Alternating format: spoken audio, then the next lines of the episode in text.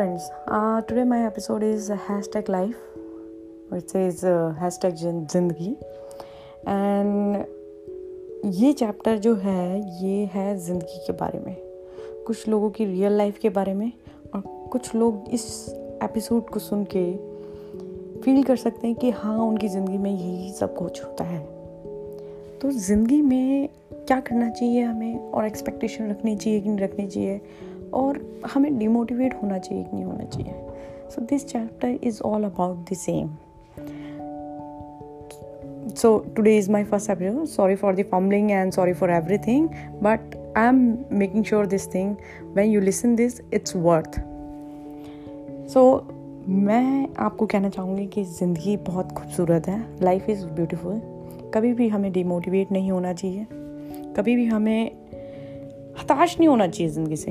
क्योंकि हताश वो लोग होते हैं जिनको कुछ भी मिला होता है और वो ज़्यादा की चाह करते हैं।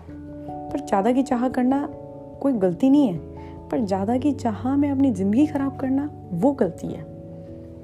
हमें जो हमारी ज़िंदगी में है, जो हमारी लाइफ में एग्जिस्ट कर रहा है, हमें उसको चाहना चाहिए इंस्टेड ऑफ़ हमें ज़्यादा की चाह करके उसके पीछे लग जाना चाहिए, वो नहीं करना चाहिए। ड्रीम करो, ड्रीम करना है, बहुत अच्छी बात है। ड्रीम करो क्योंकि सपने उन्हीं के पूरे होते हैं जो सपने देखते हैं, चाहे वो खुली आँखों से या बंद आँखों से। लेकिन उस ड्रीम के पीछे अपने आप को डिस्ट्रॉय मत करो। जो है, उसमें जीना सीखो। क्योंकि मेरे लाइफ के एक्सपीरियंस से मुझे यही समझ मिलती है कि हम जो चाहते हैं ना, वो हमारे हाथ में नहीं होता। ये सब भगवान के हाथ में होता है। क्योंकि जो हमें मिलना है वो कोई कितनी भी कोशिश कर ले रोकने की, वो हमें मिल के ही रहेगा। लेकिन जो हमें नहीं मिलना, हम कितनी भी कोशिश कर लें उसे पाने की, लेकिन हमें मिल के नहीं रहेगा। रिज़ल्ट क्या होगा? डीमोटिवेट डिसअपॉइंटमेंट ये रिज़ल्ट होगा।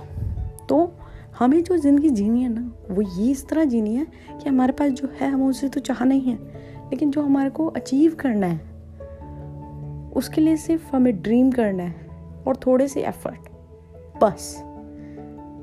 एक्स्ट्रा एफर्ट भी नहीं कह रही मैं आपको एक्स्ट्रा एफर्ट डालूँ। थोड़े से एफर्ट कि हमें लगे कि क्योंकि भगवान उन्हीं की हेल्प करता है जो अपनी हेल्प खुद करते हैं। आपने अपनी हेल्प करी, मिल गया तो ठीक, नहीं मिला तो आपको ये समझना चाहिए वो आपकी लाइफ में नहीं मिलने वाला। बिकॉज़ वो लिखा ही नहीं है आपके हाथ की लकीरों में।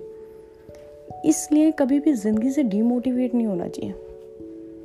आपको मैं सेकेंड एपिसोड में बताऊँगी कि क्यों हमें ज़िंदगी से डीमोटिवेट नहीं होना चाहिए, क्योंकि मैंने अपना खुद लाइफ का एक्सपीरियंस है, जो मैंने फेस करा है और मैंने यही सीखा है कि जो हमें, हमारी ज़िंदगी में होना होता है ना, वो होके रहता है। हाँ वी कांट स्टॉप